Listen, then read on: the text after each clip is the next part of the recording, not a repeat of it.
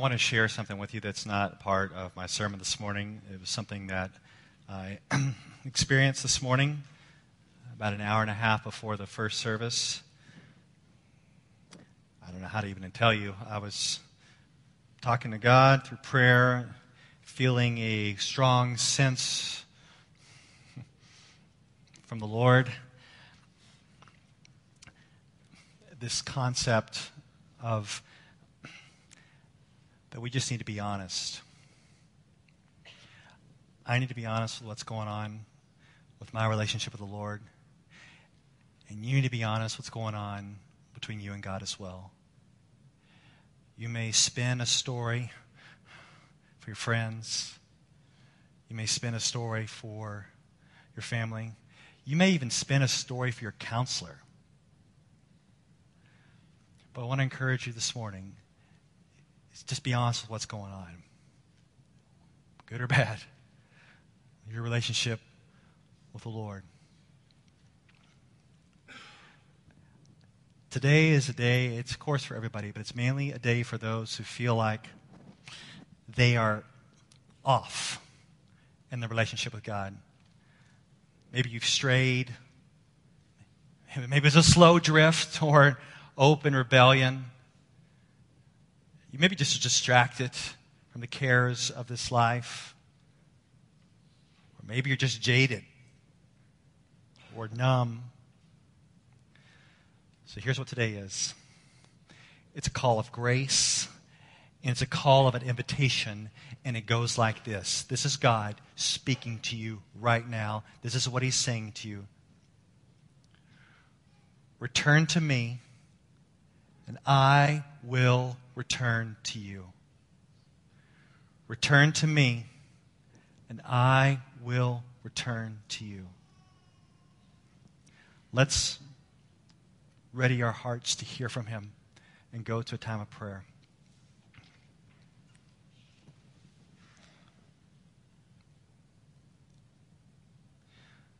Father, I, I guess what we don't understand is that we're just hurting ourselves when we're not honest with you. We're hurting ourselves when we blame shift. We're hurting ourselves when we point fingers. We're hurting ourselves when we don't own our own stuff. So God, I just ask you that by your Spirit, you would just cut through our lies, cut through the fronts we put up. May we truly, every person here, return to you. The promise holds that you will return to us. I ask that you would do a work in this service, that you would change us. No matter what's going on, may we be honest and come to you for grace. In Jesus' name, amen. For those of you who are visiting, we're in First Samuel. Been going through that last couple months. We're back there again. If you want to go ahead and turn to First Samuel chapter seven. Samuel is back on the scene finally. Ever since he heard God's voice and started speaking to Israel, we haven't seen him in about three chapters, which has been at least twenty years. And during that time, the ark of God was captured by the Philistines, and Eli, the priest, along with his two sons, have died because God is disciplining his people and their leaders for their sin. Last week, we saw the ark as it was captured by the Philistines, and they tried to set it up next to their god Dagon, and Dagon was defeated over and over again, and the Philistines were inflicted with tumors, and some of them died, that God was inflicting the Philistines because he is a holy God who does not mess around.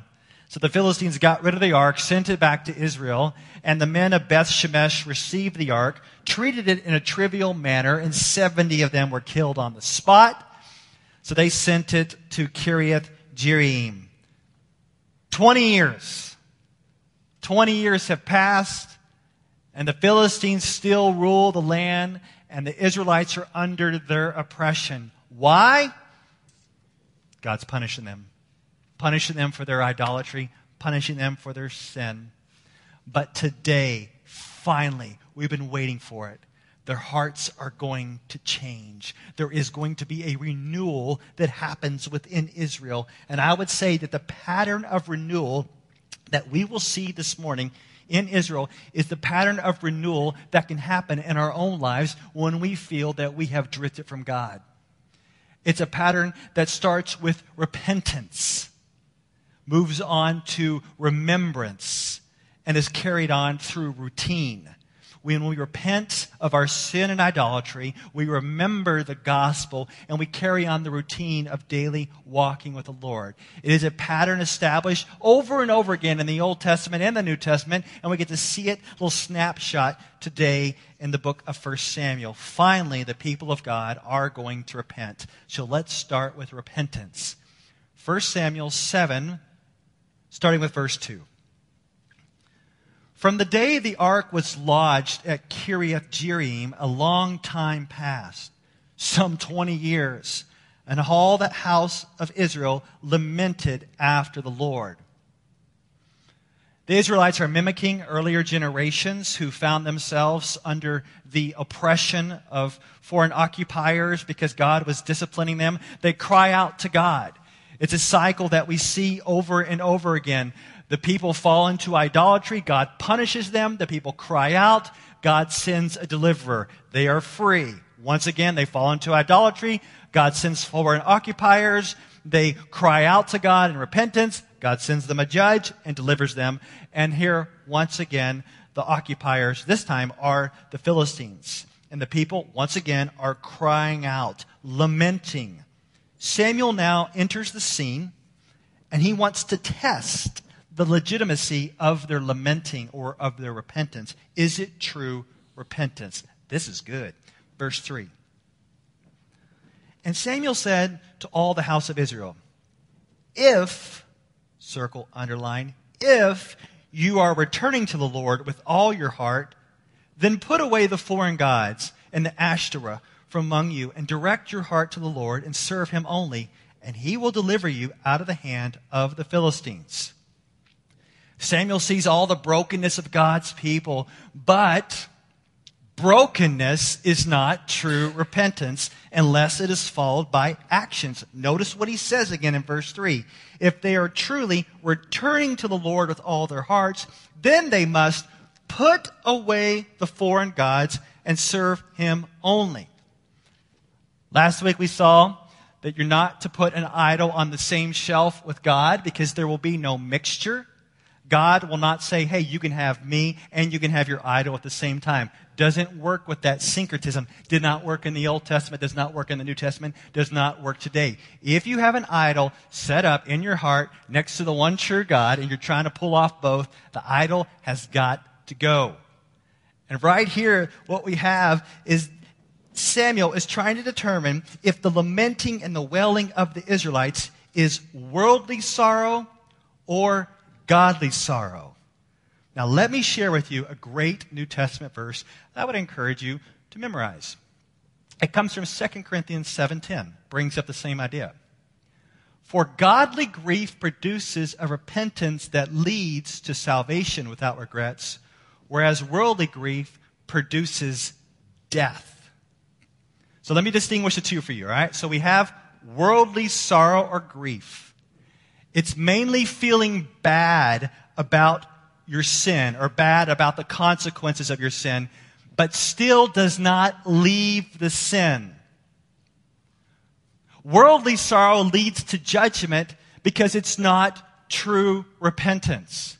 So if you've done something wrong, if you've been running after idols, if you're stuck in your sin and you feel bad about it and you feel guilty about it, but that's all that you do, that's not true repentance. That's worldly sorrow, worldly grief. People who are non-Christians can feel the same guilt. They can feel the same burden. They've done wrong things. They feel bad about it. They shouldn't have done it, but they just keep on doing it. That is not true repentance. That is worldly sorrow. That is worldly grief, not legitimate repentance.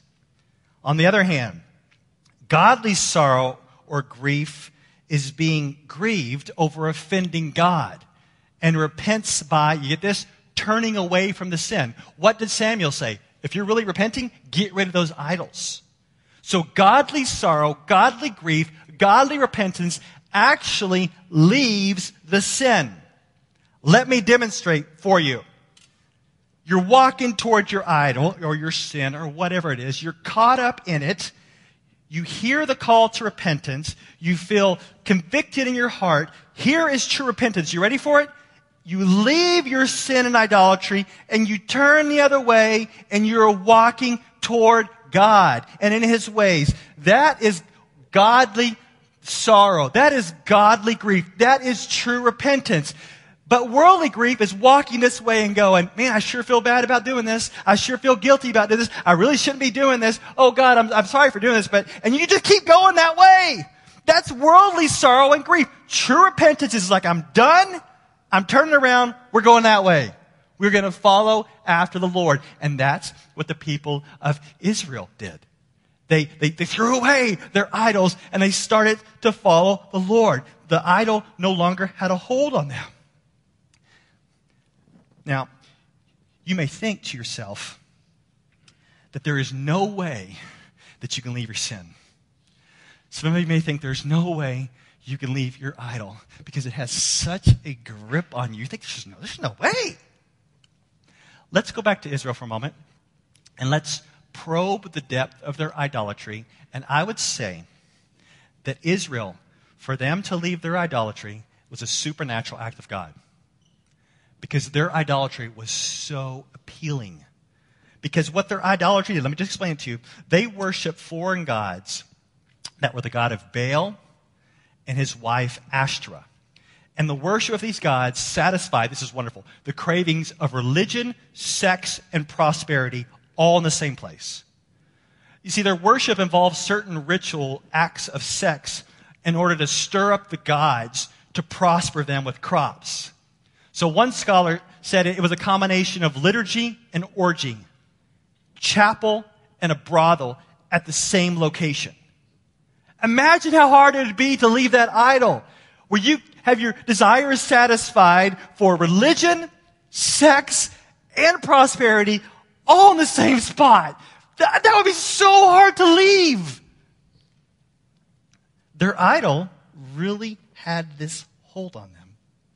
And I can relate. When I became a Christian at nineteen, a lot of my former sins, I mean, they just dropped out of my life. I used to cuss so much. Boom, it was, I got saved, and boom, it was gone. And I used to steal. When I got saved, gone. But sexual immorality had this strong grip on me, and I was nineteen, twenty, and I'm thinking, there is no way I can ever leave this one behind. They are what I would call the, the three S's. Sex, skin, which would be pornography, and self-abuse. And at my the age of twenty, I'm, I'm just... I thought they would never go away, but I'm, I'm not making this up. One by one, walking this way, it's gone. Sex gone. Pornography gone. Self-abuse gone. You think I'm making this up. God is just was working in my heart. It was wrestling in prayer, several weeks and months of duking this out, spiritual warfare. And God, by His grace, said you can leave that behind. Doesn't mean there was no more temptations. Doesn't mean there was no more, say, come on, come back to us. But it was a daily waking up and go, okay, I've had these in my life, at least half my life up to that time, several, all through my teen years. And I'm thinking, okay, I'm going to wake up today, and here's the option. I can pursue my idols, or I can pursue God. I can please myself, or I can please God. And by His grace, there was like this boom, this, this freedom that He brought to me. As the Israelites left their idolatry that had such a strong grip, by God's grace, I could say, I am done with you. Doesn't mean temptations are gone forever, but I am done pursuing the sin. And you may think that whatever idol you have in your life, there's no way you can get freedom. Then what am I preaching about? What do you want me to talk about? You're going to be stuck in your idol and your sin the rest of your life, so just deal. What do you want me to say? There's true freedom. Israel really left their idols. They were done. We've, there are people in here who have testimonies. They've really left. Doesn't mean they're not tempted. Doesn't mean there's not this battle and struggle. But you can be done with it. Really, it's like today. There can be true freedom in walking with the Lord where your idol no longer has this grip on you. Godly sorrow leads to repentance. Well, watch what happens. Watch what happens. Israel's not messing around. Look at verse four. So the people of Israel put away the Baals and the Asherah, and they served the Lord only. Yeah, underline it. They served the Lord only. There's no mixture. They're done with them. They got rid of them. They, they, they says they served the Lord only. And Samuel sees it, and he, he, he brings Israel together, and he's like, all right, let me pray for you. Look at verse five. Then Samuel said, gather all Israel at Mizpah, and I will pray to the Lord for you. So they gathered at Mizpah and drew water and poured it out before the Lord and fasted on that day and said there, we have sinned against the Lord. And Samuel judged the people of Israel at Mizpah. We are not quite sure what in the world that means they poured water. I don't know what that means. I don't know what it symbolized, but it, since it's connected with fasting, it, it has to do something with repentance. The people have gotten rid of their idols, and they acknowledge that they have sinned against the Lord. So you get that? You get that? They acknowledge their sin, and they've gotten rid of their idols. They're not just acknowledging their sin. They're acknowledging it, and they're getting rid of their idols. But this corporate gathering of Israel's repentance, the Philistines notice, their enemies. Watch the Philistines, verse seven. Now, when the Philistines heard that the people of Israel had gathered at Mizpah, the lords of the Philistines went up against Israel. And when the people of Israel heard of it, they were afraid of the Philistines. And the people of Israel said to Samuel, do not cease to cry out to the Lord our God for us, that he may save us from the hand of the Philistines. You may ask the question, have the Israelites truly changed from their idolatry? And the answer is yes, because when the pressure's on, they don't go back to their idols. They don't go back to treating the ark like a little magic trick like they tried to do a few chapters ago. They say, we have no hope. They turn to the Lord. Samuel, cry out to us. Samuel, entreat the Lord for us. Under pressure, you can tell that their repentance is genuine because they turn to the Lord. And I would say one of the ways you can tell if your repentance is legit is when the pressure is on you, you turn to the Lord. Because life will press you. Life will be hard. There will be stress. There will be deadlines. There will be relationship issues. There will be spiritual warfare. By the way, spiritual warfare is real. There'll be such great pressure on you. And when that comes, what are you going to do? Are you going to default back to your old ways? Israel could have done that. Or will you cry out to the Lord? When the times are good, it's easy to stay away from the idols, right? But when times are hard and the pressure's on, are we going to default back? Israel doesn't. They cry out to the Lord. And so Samuel goes into action. Verse nine. So Samuel took a nursing lamb and offered it as a whole burnt offering to the Lord. And Samuel cried out to the Lord for Israel, and the Lord answered him. Samuel intercedes as a priest through prayer and sacrifice. And the sacrifice of the lamb was the forgiveness of sins. It's not like just the Lord's going to let sin slide. He's not going to go, oh, Israel's repenting. Pfft, I guess I'll let sin slide. He's like, no, no, no. Death has to happen for sin to appease God's wrath and God's judgment against his people. He doesn't say, okay, I'll just let your sin slide, Israel. No. The Bible tells us in Hebrews nine twenty-two, without the shedding of blood, there is no forgiveness of sins. But it's not as if Israel sinned, they sacrificed a lamb, and God's like, that lamb definitely has turned away my wrath. The only way God could do that is because he was looking forward. He was looking forward to a greater sacrifice, the sacrifice that we know, the all-sufficient sacrifice that can forgive the sins of Israel and forgive the sins of, of us today, and that is the sacrifice of Jesus Christ. I don't know what you've been told about Jesus or about Christianity. Maybe you've, you haven't been in church in a long time. I, I, just, I just want to tell you very clearly that God doesn't just let your sin slide. The story is not God loves us, he lets our sin slide. No, a death had to occur for you to receive forgiveness. And that death is the death of Jesus Christ. And the Bible tells us that Jesus was the Lamb of God who was perfect. And as the Lamb, he was put on the cross and his blood was shed to turn away wrath from those who believe. And you wonder, is that a true story? Well, we make the claim as Christians that he wasn't just killed and buried, but that he came to life three days later, validating that he bore the wrath of God completely.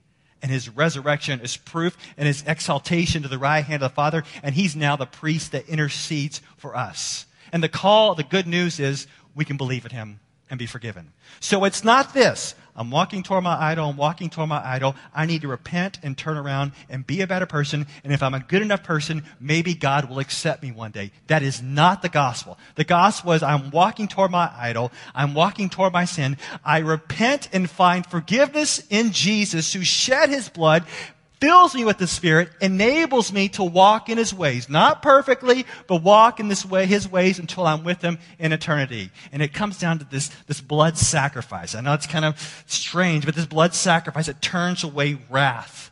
We're going to sing a song after uh, the sermon here. It's called Nothing But the Blood of Jesus. Who sings like this?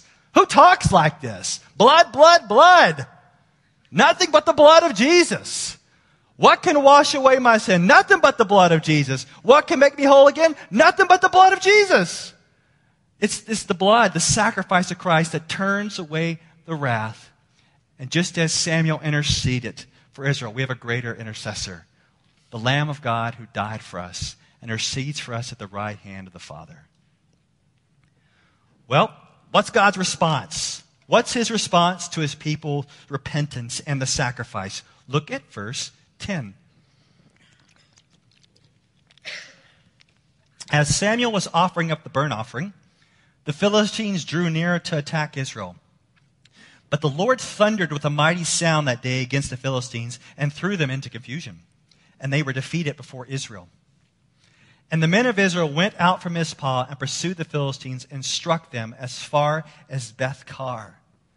The Lord did it. He thundered through the Philistines into confusion through a mighty sound. And as they were confused, he, he and stunned the Israelite army defeated them. The Lord responded. The Lord responded to the repentance. The Lord responded to the sacrifice, and he routed their enemies. And once again, Israel is walking with the Lord. They're experiencing his blessing. They're experiencing his deliverance.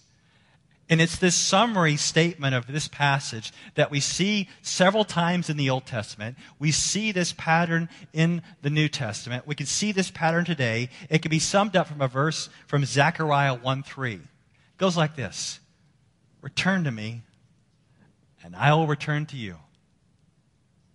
Return to me, and I will return to you. And some of you need to hear those words right now. Return to me, and I will return to you. Maybe you're the prodigal son or the prodigal daughter who's run away from God.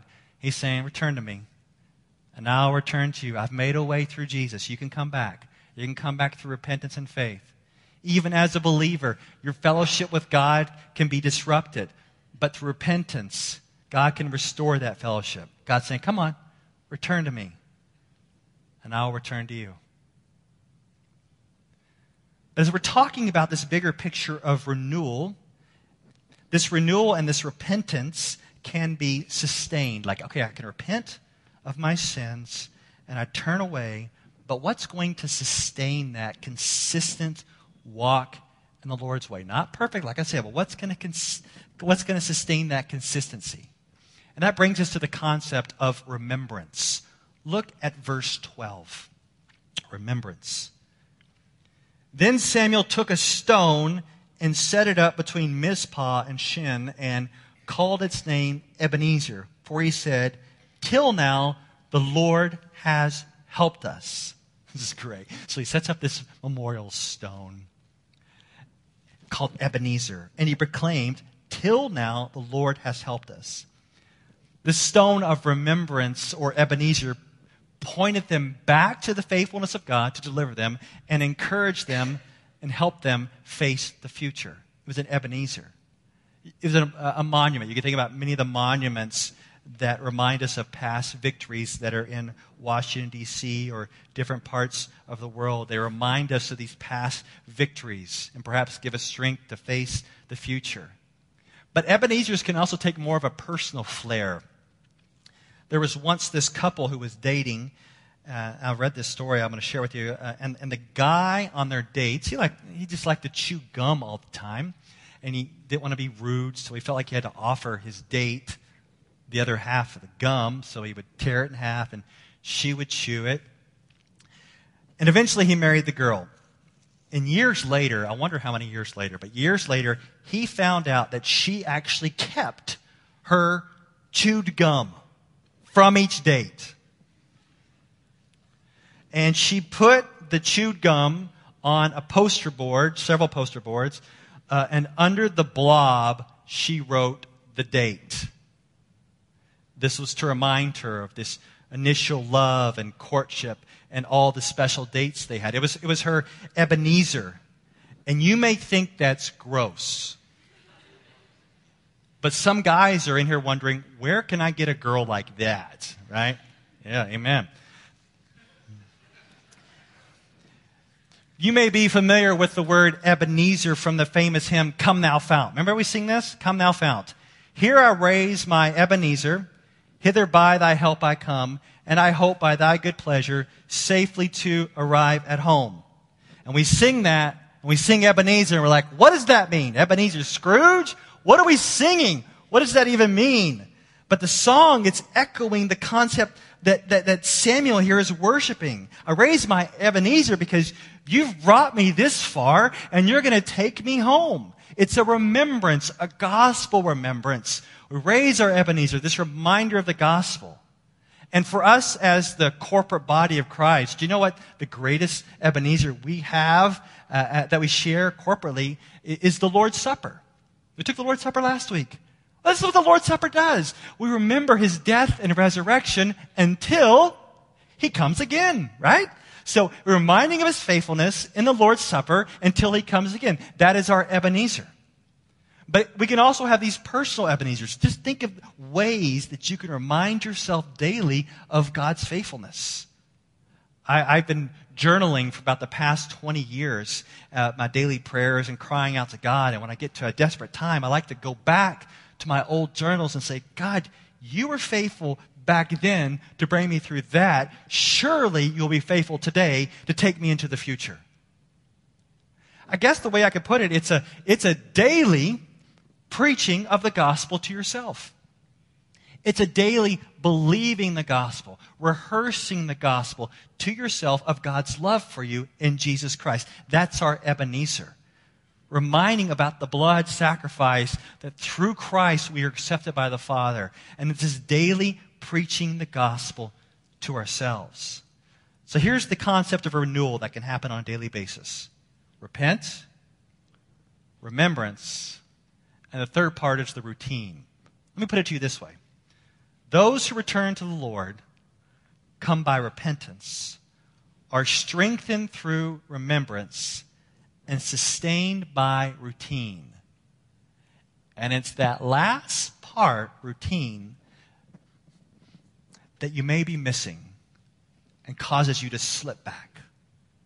So it's like this, okay, I'm walking toward my idol, I repent, I receive forgiveness in the gospel, I'm preaching the gospel to myself, but then you lose a routine and you go back. Let's see the routine here. Verse thirteen. So the Philistines were subdued and did not again enter the territory of Israel. And the hand of the Lord was against the Philistines all the days of Samuel. The cities that the Philistines had taken from Israel were restored to Israel from Ekron to Gath, and Israel delivered their territory from the hand of the Philistines. There was peace also between Israel and the Amorites. Philistines are broken, no longer ruling over Israel. Not a time to get lax, though. Not a time to drift. Look at the routine, verse fifteen through seventeen. This is beautiful. Samuel judged Israel all the days of his life, and he went on a circuit year by year to Bethel, Gilgal, and Mizpah. And he judged Israel in all these places. Then he would return to Ramah, for his home was there. There also he judged Israel, and he built there an altar to the Lord. Now is the time of faithfulness and continue to follow the Lord. And for Israel, that meant listening to Samuel. Look, he's touring on this circuit. He's a circuit rider, year by year. He's teaching God's truth. That's what it means to be judging. He ruled the people as God's appointed leader. If you are returning to the Lord, if you're wanting to walk with the Lord today, you have to remember his faithfulness and continue on in faithfulness. And I just said uh, a last point, preach the gospel to yourself. You know, we're really big in talking about the gospel. That preach the gospel to yourself is one of the, the, the, most, the more famous sayings that we would use in our church. Preach the gospel to yourself. But, but I still feel like preaching to the gospel falls a little short if, you, if, that's, if that's all you're doing. Because preaching to the gospel to, to yourself, we, we don't want to stop there. Now we have to obey and live it out. So we're not going to just say, okay, I repent. I'm going to keep preaching the gospel to myself and do nothing. I'm not going to fight against sin. I'm not going to obey. I'm going to just keep reminding myself that I am forgiveness. I'm forgiven in the grace of Jesus, and I can do what I want. No. We preach the gospel to ourselves, and out of that comes obedience to God's word and to his truth, and that develops as a routine. And the routine for us is, on a daily basis, weekly basis, we're in the word, we're in prayer, we're gathering with the people of God, we're encouraging one another in the gospel, we're encouraging one another to follow the Lord. And you may say, Pastor Jason, that is so simple. I want, I, I want to break away from the simplicity. I'm going to start going to a different church so they can tell me something different. It's just too simple. You mean daily walking with the Lord is prayer, word, and other people in my life? And I, and I say yes. And you say, that's just too simple. Let me tell you this. If you leave the simplicity behind, you may follow, find yourself drifting and going back to your idols. It's because it's that routine. As boring as it may sound, it's not. It's that routine of daily intake of the word and prayer and consistent fellowship with his people that keeps us going into the future. And I believe that many of you may have dropped or totally left out the routine of the Christian life. It's not as exciting as your conversion. It, it's a lot of war and, and fighting. And when you initially turn away from your idols, man, there's so much freedom, right? You're so excited. You're caught up in the gospel, right? But then the daily slugging it out and putting sin to death and meeting with other people that are putting sin to death, that, that is such routine. But my brothers and sisters, that's what you need. That's what they needed. That's what the Israelites needed. They need to hear from Samuel. Give them the word. They need to gather with his people. Don't drop routine. If you drop the routine, you may regress and fall back into your old ways. Those who return to the Lord come by repentance and are strengthened through remembrance and sustained by routine. So no matter how far you have run from God, I don't care what you've done, how far you've run, you can turn around and be welcomed back. And some of you are in some deep idolatry right now, and you're not sure you can break from your ruling idols. God is a God of power. God is a God of freedom. Can not only forgive you, but he can break these strongholds in your life. And I want to tell you that we are here for you.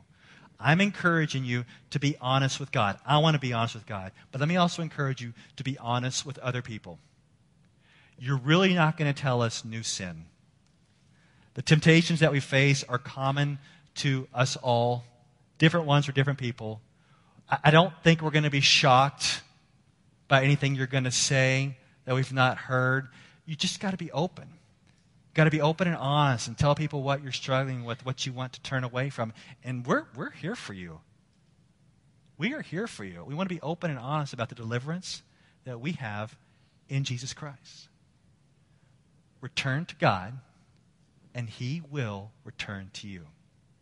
Let's pray.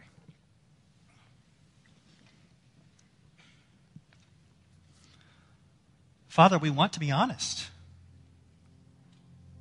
I want to be honest. If there are ruling idols in my heart, I want to talk about where is their bitterness? Where is their resentfulness? Where is their greediness? We all want to be open for you. Where are, are the, the things that we're chasing after, the approval of others, the affirmation of others? What have we been going after? Is, is it sexual immorality? Is it food? Is it body image? Is, are we setting up these idols that we're going to pursue? They're, they're going to let us down. They're going to crash in on us. Father, show us that there is freedom and forgiveness in Jesus. We really want to say, give us clean hands. Give us pure hearts. May, may we not lift our souls to another, but only to you. And as you're sitting there right now, you're going to sing a number of songs. May you just be honest. Don't lie to God. He sees. If it is truly your prayer, say, Father, give me clean hands. Give me a, a pure heart. Even if you don't have a big solution and got it all figured out, come to Him just as you are. Laying everything down. Find your forgiveness in the blood of Jesus. Return to God, and He will return to you.